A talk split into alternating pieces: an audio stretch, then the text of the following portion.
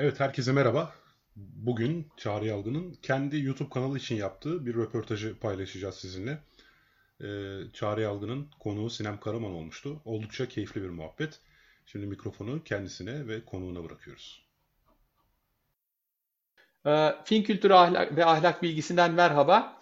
Bugün e, biraz bilim konuşacağız. Finlandiya'dan bir bilim e, insanı arkadaşımızla birlikteyiz. E, doçent doktor Sinem Karaman. Sinem şu an Helsinki Üniversitesi'nde hoca e, e, ve e, daha önce İstanbul Teknik Üniversitesi Moleküler Biyoloji ve Genetik bölümünden mezun oldu. Oradan yüksek lisans derecesi aldı. Daha sonra e, Zürih'te e, e, doktora yaptı. E, o Federal Teknoloji Enstitüsü'nde. E, oradan sonra e, Finlandiya'ya geldi. Finlandiya'da Vihuri, Araşt Vihuri Araştırma Enstitüsü'nde ve Helsinki Üniversitesi'nde doktora sonrası araştırmacı olarak çalıştı ve 2018'de Helsinki Üniversitesi'nde e, doçent oldu ve geçen yıl Academy Research Fellow denen çok prestijli bir e, fonla kendi laboratuvarını giderek daha da büyütmeye başladı. Şimdi kendi öğrencileri de var. Giderek büyüyen bir laboratuvarı var. Sinem hoş geldin ve tebrikler. Hoş bulduk Çağrı. Teşekkür ederim. Tanıtımın içinde. Nasıl gidiyor bu Covid zamanında? İyi ve kötü diyelim. Hı-hı. Başlangıçlar tabii biraz daha zor oldu. Ee, öğrencileri almak vesaire. dışarıdan özellikle öğrenci getirmek çok zor şu anda. Hı-hı. Ama onun dışında tabii diğer ülkelere göre daha şanslıyız burada diye düşünüyorum. Doğru. Çalışabiliyoruz. Helsinki Üniversitesi evet çalışabiliyoruz. Sağlıklı bir şekilde. Kurallara uyduğumuz sürece. Ee, Yani zor bir başlangıç oldu ama hani şimdilik iyi gidiyor diyelim. Tamam çok iyi. ee, Sinem sen damarlar üzerinde araştırma yapıyorsun. Damarcı bir insansın. Peki sen neden damar konusunda çalışıyorsun? Damar konusu ne zaman senin ilgini çekmeye başladı? Ne, e, neden bu konuda araştırmaya karar, yapmaya karar verdin? Biraz anlatır mısın? Tabii. Ee, ben aslında bir sürü değişik şeylerden başlamıştım. Mesela İstanbul Teknik Üniversitesi'ndeyken bakterilerin e, quorum sensing denen birbirlerini e, fark ettikleri bir ortamda nasıl antibiyotik ürettiklerinden başlayıp master'ımı insan genetiği üzerine yapıp ondan sonra doktora yaparken daha hastalık modellerine odaklanmak istedim.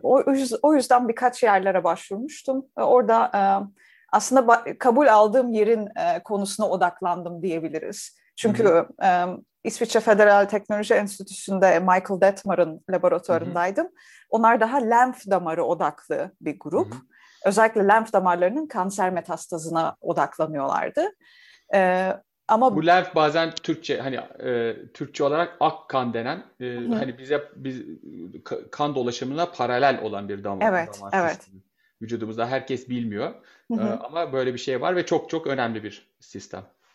Evet, iki damar sistemimizden biri. Bir kan hı hı. damarları tam kapalı dolaşım olan bir de lenf damarları daha kandan dışarı sızan, dokuya sızan sıvının geri alınımını, Hı hı. İşte ne bileyim ben enflamasyon veya bakteriler vücuda girdiğinde onların lenf e, düğümlerine taşınıp orada tanıtılması vesaire çok önemli aslında. Bir damar sistemi ve çok bilinmeyen bir damar sistemi. İlginç de onun bilinmemesi. Neyse oradaki konum benim e, obezite ve lenf damarlarının ilişkisiydi. Konunun Hı-hı. sebebi de lenf damarları dediğim gibi e, enflamasyon ve Türkçesi iltihap veya yangı olabilir. Yangı sanırım. Yangı evet. E, bu, bu yangının e, azaltılmasını sağlayan mesela bir yerde işte şişlik, e, akkan hücrelerinin toplanması vesaire var. Bunlar lenf damarıyla dokudan ayrılıyorlar. O yüzden hı hı. obezite çok yangıya sebep olan bir hastalık. Özellikle yağ dokusunda. Hı hı. E, bu lenf damarlarının obezitedeki rolünü araştırmaktı benim doktora çalışmam. E, ve bu doktora çalışmasında şeyi fark ettim. Tamam yangıyı azaltmaya çalışıyoruz lenf damarlarının aktivitesini arttırarak. Ama o yangı bir şekilde nasıl başlıyor? Kan damarlarının oraya getirmesiyle başlıyor. Hı hı. O yüzden kan damarlarını da öğrenmek istediğim için Finlandiya'ya geldim. Çünkü buradaki e, doktora sonrası araştırmacılığını yaptığım e, laboratuvar bu konuda çok uzmandı. Hı hı. O yüzden... Alitalo laboratuvarı. Evet, evet. Alitalo. Şimdi akademi profesörü. Evet, uzun evet. süredir akademi profesörü. Uzun süredir, evet. Yani bu Finlandiya'da erişilebilecek en yüksek Evet. akademik Hatta daha bu biri. sene akademisyen e, şeyi de aldı. Ha, e, evet doğru. title'ı aldı. Evet. Akademisyen e, burada özel bir e, ünvan. E, sadece 12 kişi alabiliyor bir Evet. defada. Yani biri ölüyor. Birinin ölmesi lazım ki yeni birinin e, o, o kadro kadro değil gerçi atanabilmesi için. Kadro değil, evet. Bu özel bir ünvan yani çok özel bir ünvan. E, şimdi onu şimdi artık o ünvan sahiplerinden O biri ünvan demek ki. sahibinden biri, evet. Cumhurbaşkanı tarafından veriliyor galiba. Yanlış Cumhurbaşkanı tarafından veriliyor. Hatta şöyle komik bir tarafı var. Bir de vergisi var. Yani bilmiyorum. Öyle mi? ünvanı aldığın için bir de vergi vermek zorunda kalıyorsun ekstradan. Öyle bir şey var. Onu bilmiyordum. Ee, yani e, Finlandiya'ya bu, bunun için geldim. Finlandiya'da damar konusunda ne gibi e, araştırmalar yaptım. Bildiğim kadarıyla e, beyinde bu damarların olup olmaması konusundaki bir araştırmaya Evet. katkı sağladım. Bu Evet. çok yeni bir bilgiydi. O konuda biraz Evet. bilgi verir O çalışmayı aslında ben Zürih'teyken yaptım ilk aşamasını. Öyle mi? Şimdi şöyle bir e, şey diyelim, lenf damarları kan damarı gibi değil, her dokuda olmayan diye düşünelim. E, mesela beyin dokusunda lenf damarın olmadığını e, textbook hani tıp kitaplarında öyle geçer. Hala bu konuya da açıklık getireyim. Beynin içerisinde lenf damarı yok bu arada. Beynin beyin zarı ve omurilik zarında kan e, işte lenf damarı olduğunu bulduk, keşfettik. hı hı. Ee, aynı anda işte Amerika'da başka bir grup da bunu keşfetti. Hatta iki hafta arayla yayınlandı bunlar. Ee, ve bu keşif şu şekilde yapıldı. Bu buraya geldiğim laboratuvarda o arada doktora yapan bir öğrenci bu um, reporter line denilen özel e, transgenik fareler var. Bu fareler e, lenf damarlarında e, flor ışım ışımlı e, proteinler üretiyorlar. Bu fluorescent Böyle, evet, evet. Işın neydi onu? Parlayan protein aslında. parlayan protein. Yani, e, bu proteinler yeşil pro- parlayan protein var, Hı hı. GFP. E, normalde aslında göremiyorsun oradan gelen ışığı da e, üzerine ışık yansıttığın zaman onu geri yansıtıyor. Hatta şöyle üzerine mavi ışık yansıtıyoruz, yeşil olarak yansıtıyor. O yüzden adı yeşil parıldayan protein. Hı hı. E, ben, ben de bunlarla çok çalıştım ve aslında şöyle bir şey oluyor. E, bir anda sürprizler ortaya çıkabiliyor değil mi? Çünkü kendini Aynen belli öyle. ediyor mikroskop altında baktığın zaman ve Aynen öyle. o da öyle mi oldu? Yani onun Aynen orada öyle. olduğunu bilmiyorlardı ama bir anda mikroskop altında onun oradan yeşil bir şey görünce bu burada da olabilirmiş dediler. Öyle mi? Evet, evet. Çünkü bu e, transgenik fare bütün lenf damarları yeşil olarak parlıyor öyle düşün. Hı hı. E, ve bu fare modelini işte Helsinki'ye getirdiklerinde böyle bir hani bakalım nerede ne var şeklinde bir araştırma yaparken işte hani beyine bakmak istiyorlar ve kafatasını açıyorlar. O beyine bakarken beyinde bir şey yok. Ama kafatasında o beyin zarının kaldığı yerde damarları görüyorlar ve o şekilde e, beyin zarında bu damarların olduğunu buluyorlar. Onu bulduktan sonra ben o arada e, ilk doktora sonra, sonrası araştırmalarımı yapıyordum Zürih'te. E, Stephen Prue ile birlikte ve biz e, fare içinde damarların e, fonksiyonel olarak nasıl çalıştığını gösteren Hı hı. intravital imaging denen e, canlı e, ne denir ona görüntüleme yapıyorduk Hı hı. o, o arada ve e, lenf damarlarının çalışmasını, fonksiyonu nasıl görüntüleyebileceğimizi çalışıyorduk. Bu, bir Bu- o- kolaborasyon. O parlayan proteinlere bakarak ışık mikroskobuyla mı yapıyor? Hayır, e, bizim e, ETH'da işte Federal. Enstitü'de çok e, güzel bir e, nasıl diyeyim laboratuvar e, ortamımız vardı. Biz mesela translational daha böyle e, hastalık modellerine bakan Hı hı. bir gruptuk. Bizim üst katımızda e, kimyagerler vardı ve kimyagere diyoruz mesela biz şu büyüklükte e, şu e, dalga boyunda bir e, fluores- fluoresenli parlayan protein yap bize. Hani sadece lenf damarlarına girsin. Hı hı. Biz de onu görüntüleyelim vesaire Hı hı. şeklinde. Öyle bir kolaborasyonla bir sürü yeni e, molekül icat ederek bunları görüntüleme açısında kullanmayı hani ilerletmiştik. Dolayısıyla Karin'in o zaman da laboratuvarı bizle iletişime geçerek hani bizde böyle bir fare modeli var, böyle bir lenf damarlarının olduğunu gördük. Acaba bunların fonksiyonu nedir? Hı hı. diye fareleri hani o konuda o damarları olan ve olmayan transgenik farelerde neler olduğuna baktık.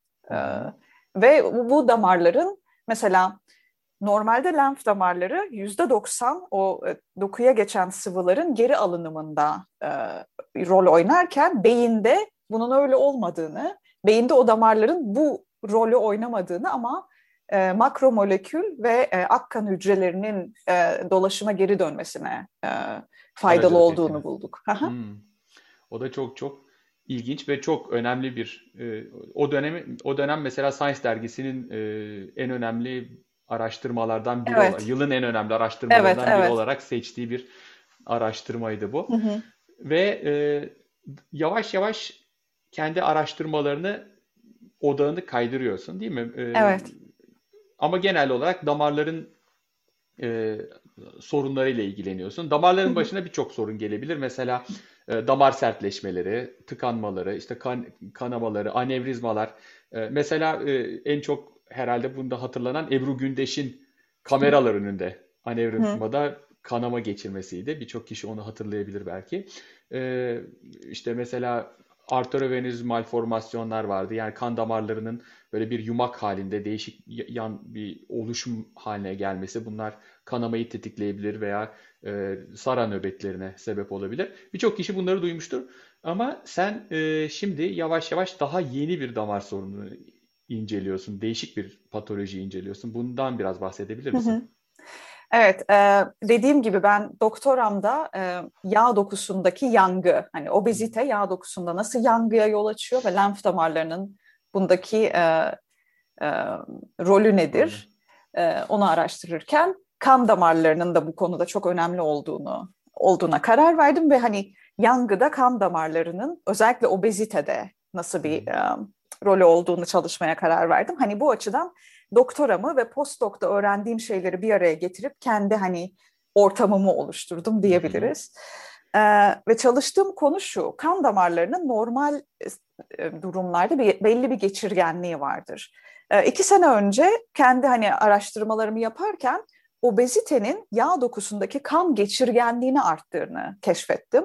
Hı hı. Bu e, kan damarlarının geçirgenliğinin artması ne demek?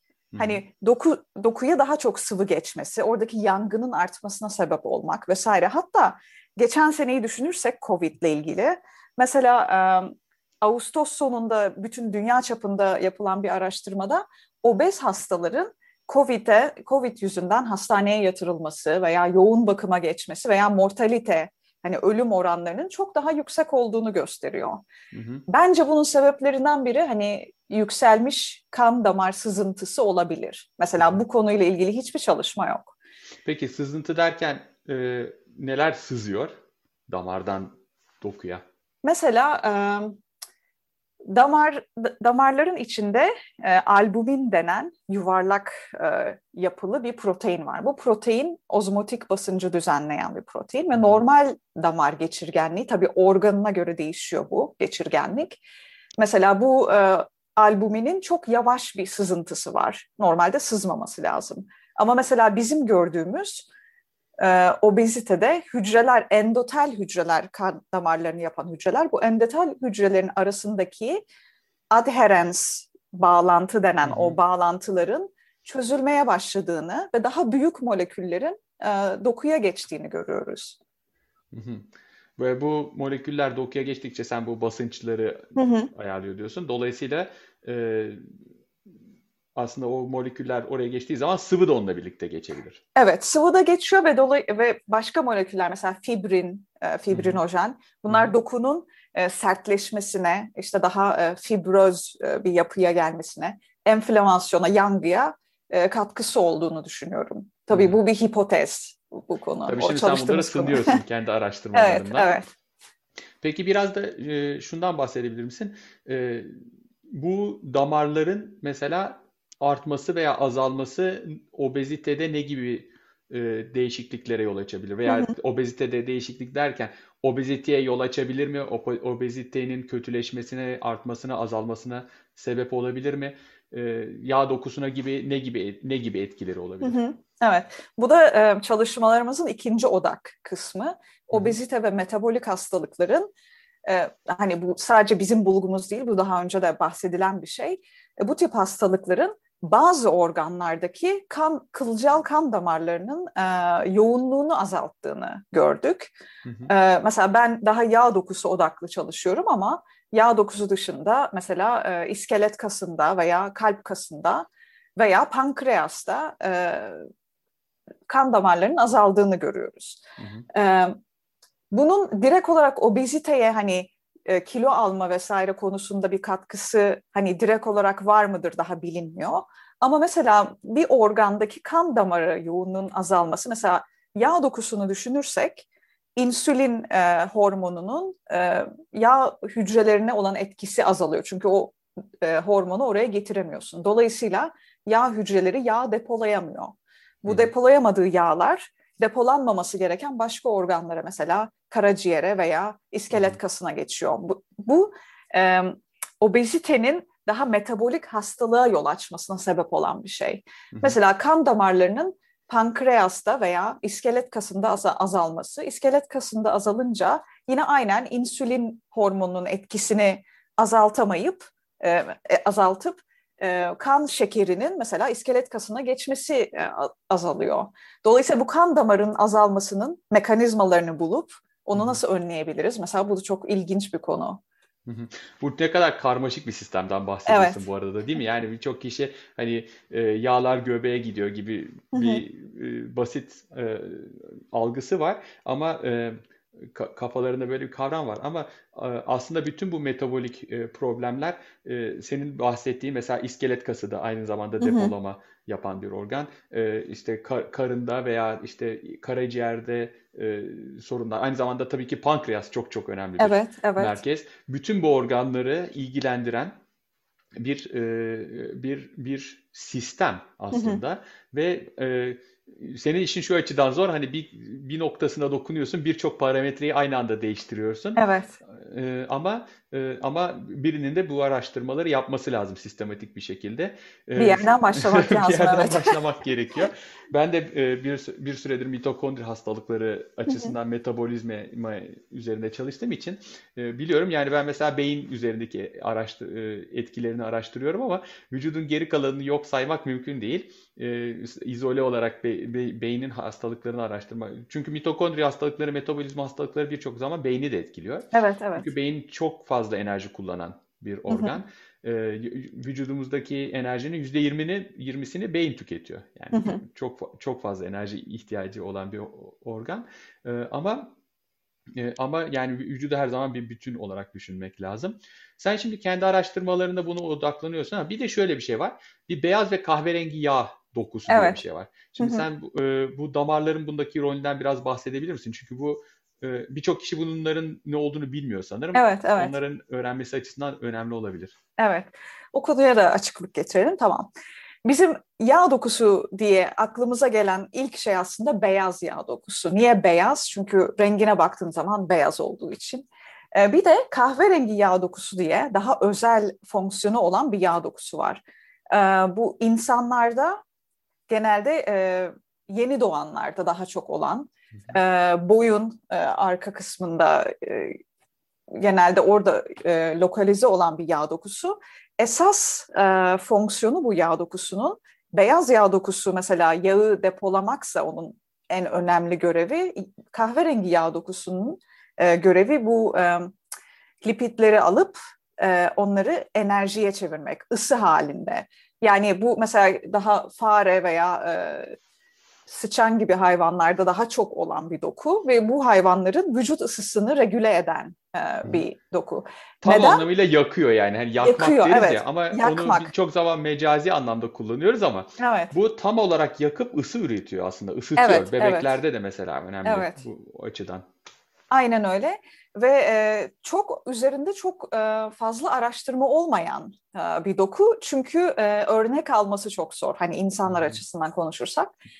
Ve şimdi e, bu ara mesela son 2-3 senedir daha büyük bir e, ne diyeyim trendler var bu konuda. Hani beyaz çünkü çünkü şu da gösterilmiş. Beyaz ve kahverengi yağ dokusu e, tamamen e, diferansiyel olduktan sonra hani onlar Hı-hı. özelleştikten sonra birbirine dönüşebiliyor. Bunu gösterdiler. Hı-hı. Yani sen beyaz yağ dokusunu alıp kahverengi yağ dokusu yapabiliyorsun. beyaz yağ dokusunu daha bir şey yakıcı hale getirip obeziteye karşı hani bir savaş şeklinde kullanıp onu bir silah olarak kullanabiliyorsun. Çünkü yani o yağları yakmaya çalışıyoruz değil mi? Evet, evet. Çünkü Hı-hı. hani çoğu insan mesela yağı vücuda almasak işte hani yağ emilimini azaltalım vesaireyi e, hedeflerken aslında sen olan yağ dokunu daha aktif bir yağ dokusuna çevirip hı hı. yağları yakarak daha hızlı bir şekilde e, mesela kilo verebilirsin. Hani teori o. Evet. E, kan damarları nerede şimdi bu konuda? E, şu gösterilmiş. Eğer beyaz yağ dokusunda kan damarlarını arttırabilirsek hı hı. bu bir şekilde e, o yağ dokusunun kahverengiye dönüşmesine sebep oluyor. Hı hı. Aynı şekilde obezitede mesela e, aşırı bir yağ e, e, e, nasıl diyeyim işte kanda aşırı yağ hani seviyesi olduğu zaman e, kahverengi yağ dokusunun beyazlaştığını gösteriyorlar. Aynı anda hmm. kan damarlarının e, yoğunluğu azalıyor. Dolayısıyla hmm. arada bir bağlantı var. Hani hmm. beyaz yağ dokusunda kan damarlarını arttırabilirsek onu kahverengiye çevirebilir miyiz şeklinde. Hmm. Hani o konuda öyle bir hipotezimiz var. Şimdi o konuyu da çalışmaya çalışıyoruz. Veya bu işte kan damarları beyaz yağ dokusuyla kahverengi yağ dokusu arasında kan damarı ama farklı kan damarları. Hani o kan damarlarını farklı yapan nedir? O kan damarlarının mesela özellikle ürettiği kendi hani e, paracrine denen hormonlar var mı? O hormonlar bulundukları organdaki e, yağ dokusunun beyaz veya kahverengi olmasını onlar mı sebep oluyor mesela? Bu konuları çalışmak istiyoruz. Bunlar çok ilginç konular. O e, onlar muhtemelen kendi damarlarında mesela bir takım yapısal değişiklikler hı hı. taşıyor olabilir, farklar taşıyor olabilirler veya mesela moleküler biyokimyasal farklar taşıyor olabilirler değil mi? Mesela biri hı hı. o hormonu e, üretiyordur, öteki üretmiyordur. Evet. Ve e, bunun sebebi işte e, onların e, farklı genleri kullanıyor olmalarıdır. Çünkü kendi içlerinde farklı biyokimyalara sahipler. Bazen e, hücreler aynı gözükebilir ama kendi içlerinde ürettikleri e, hormon e, yani moleküller farklı olur. Evet, evet. Gö- görülmese bile. E, o yüzden e, bu tür farklar da çok e, ciddi met- e, metabolik farklar yaratabilir, e, hı hı. işlevsel farklar yaratabilir. Çünkü her şey biyokimya neticede. Evet. Evet. e, çok güzel. Şimdi senin bunu bunları araştırmak için 5 en az bir 5 senen var. Evet. Değil mi? Çünkü e, Academy Research Fellowship denen e, e, bu e, şey fon sayesinde. Sen şimdi e, bayağı 3 ayrı ülkede araştırma yaptın. Türkiye'de yaptın, e, İsviçre'de yaptın ve Finlandiya'da yaptın. Hı hı. Finlandiya'da araştırmacılar için ve özellikle de kadın araştırmacılar için e, sen nasıl bir ortam görüyorsun? E, araştırma öncelikle bir araştırma olanakları açısından konuşalım. Hı hı. Ee, genel olarak konuşayım. Araştırma olanakları açısından Finlandiya bence çok güzel bir ülke. Hı hı. Ee, hani böyle bir kısıtlamalar vesaire yok. Mesela bazı Avrupa ülkelerinde hani biz yaşlanmaya odaklanıyoruz veya kansere odaklanıyoruz gibi değil. Ee, o konuda tamamen özgürsünüz ve kadınlara gerçekten hani belli bir e, yüzdeyi sağlamaya çalışıyorlar en azından. Hani öyle bir çaba var. Hani sadece konuşulan bir şey değil ama gerçekte hı hı. daha hani ortaya konan bir şey. Mesela İsveç, Finlandiya, Danimarka, Norveç bu Kuzey Avrupa ülkeleri bu konuda gayet e, başarılılar. Hani o konuda söyleyeyim. Çünkü mesela İsviçre'de de bu, bunu yapmaya çalışıyorlar ama başarı oranı o kadar yüksek değil. Çünkü kadın araştırmacılar başvuru yapmıyorlar. Neden bilmiyorum. Dolayısıyla hmm. o oranı bir türlü tutturamıyorlar İsviçre'de.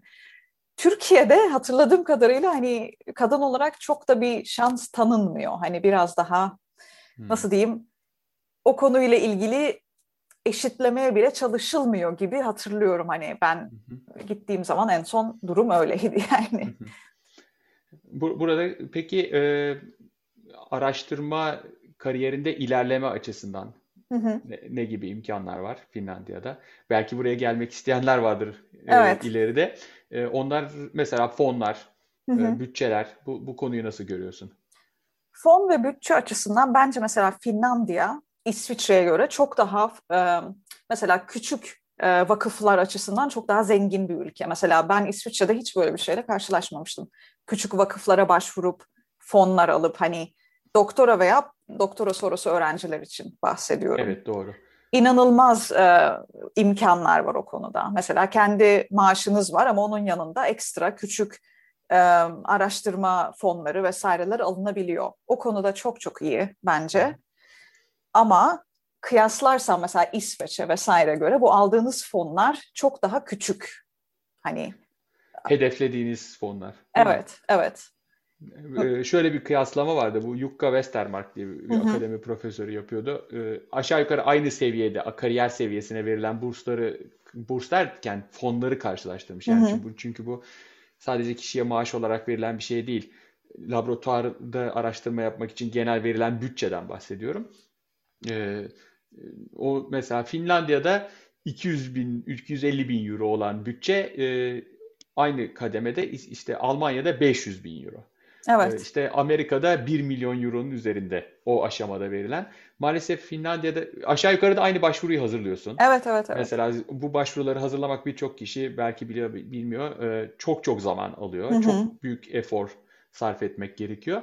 E, e şimdi aynı bir defada dört katı fazla para alabiliyorsan e, senin artık araştırmalarına odaklanman için vakit kalıyor. Yani böyle bir evet. sorun var Finlandiya'da.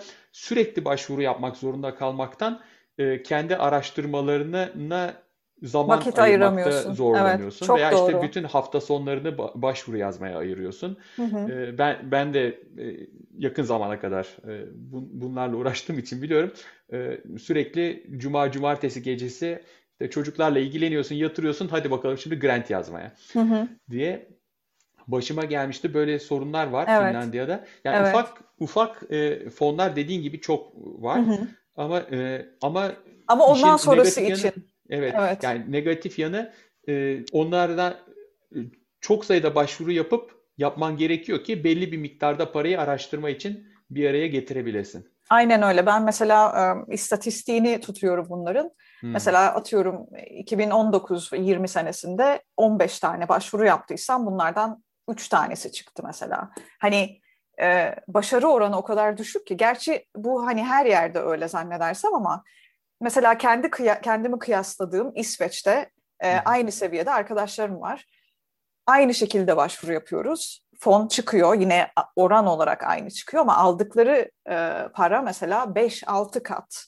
Hı hı. Bu Finlandiya'dakine kıyasla. Dolayısıyla kendi laboratuvarını kurmak açısından fon alması zor bir ülke. Evet. Ama kendi laboratuvarına gelene kadar fon alması çok gayet güzel bir ülke ve o açıdan mesela bence doktora öğrencileri ve postdoc e, yapan insanlar için iyi bir nasıl diyeyim egzersiz oluyor bunu yazmak hani onu görüp Hı-hı. nasıl alıyorsun ve daha ileride bu sana çok faydalı oluyor Hı-hı. bence.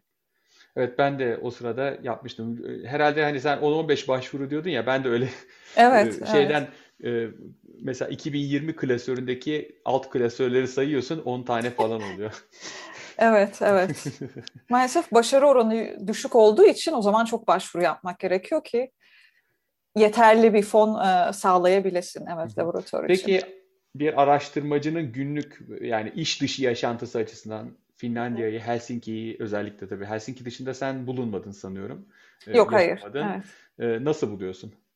E, o açıdan gayet iyi buluyorum. Mesela e, hani hayat standartları Türkiye'ye kıyasla zaten kıyaslayamayız bile. Çok çok iyi. E, ve hani kadın açısından konuşursak çok güvenli bir ülke. Mesela hani Avrupa ülkeleri arasında en güvenlilerinden bir yere koyabilir. Mesela İsviçre'de gayet güvenliydi ama İsviçre'de bulunduğunuz yere göre değişir. Mesela Zürih, ben Zürih'teydim gayet iyi Zürih. Ama daha güneye doğru inildiğimde işler biraz değişebiliyor. Ee, hani bunu çok kişi düşünmüyor olabilir ama hani hani İstanbul'da yaşamış bir kadın olarak hani düşünürsen evet. güvenlik sokakta yalnız yürüyebiliyor musun gece saatinde hani ya ben öyle bir insan bir şey. olmadığım için e, benim başıma gelmediği için kendimi o, e, o ona o şey hissiyata koymakta zorlanıyorum. Tabii ki senin evet. anlatman çok çok önemli. Evet, evet. Burada kendini çok daha rahat hissediyorsun. Evet, rahat ve mesela hani İsviçre'de de biraz daha insanlar nasıl diyeyim biraz daha tutucular hani öyle hani Türkiye gibi tutuculuk değil ama daha nasıl diyeyim din biraz daha önemli bir etken orada ve daha fark ediyorsun yani. Ama Finlandiya'da hani kimsenin umuru değil. Ne yaptın kimse sana karışmıyor. Hani e, nasıl diyeyim kimse sana bakıp aa niye bunu giydin veya niye bu böyle? vesaire. Hani gün, günlük açıdan kendini çok rahat hissediyorsun. Hiç, o açıdan Finlandiya'nın evet. avantajı bir yandan avantajı bazı insanların sevmediği tarafı. Yani aynı ben ona hani hı hı. İngilizce'de şey derler ya aynı paranın diğer tarafı. Evet evet. Yani aynı madeni paranın diğer tarafı. Yani bir yandan e, kimse sana karışmıyor. E, işine burnunu sokmuyor. Hı hı. Ama aynı şekilde e, mesela arayan soran da yok. Evet. Yani yani bir, bir insan bu, bu bunun e, neresinden kendisine ne kadar uygun olduğuna Hı. karar verip ona göre kend, e, buraya taşınmak veya taşınmamak kararı alabilir. Yani Hı. mesela ben Finlerle çok sosyalleşmek istiyorum falan gibi bir yani hedefiniz varsa mesela o burada mümkün olmayabilir. Çünkü Finler her zaman o kadar e, evet. sosyalleşme derdinde değil. Mesela ben Hollanda'da 6 ay kaldım. Hollandalılar Hı-hı. çok cana yakın oluyor. Yani o inanılmaz evet. evet. Çok sosyal. E, hemen kaynaşabiliyorsun. Ve kendi aralarında da öyleler de yabancıları da alıyorlar. Evet şey. evet evet. Hiç ayrımcılık hissetmiyorsun yani. Herkes aynı gibi evet. Bir de yani sosyal yaşantı var Hı-hı. mesela. Burada o çok daha kısıtlı. Yani yok demiyorum. Hı-hı. Ama e, hani bir ortalama Fin herhalde bir Hollandalı'nın e, hani beşte biri kadar sosyaldir Hı-hı. belki.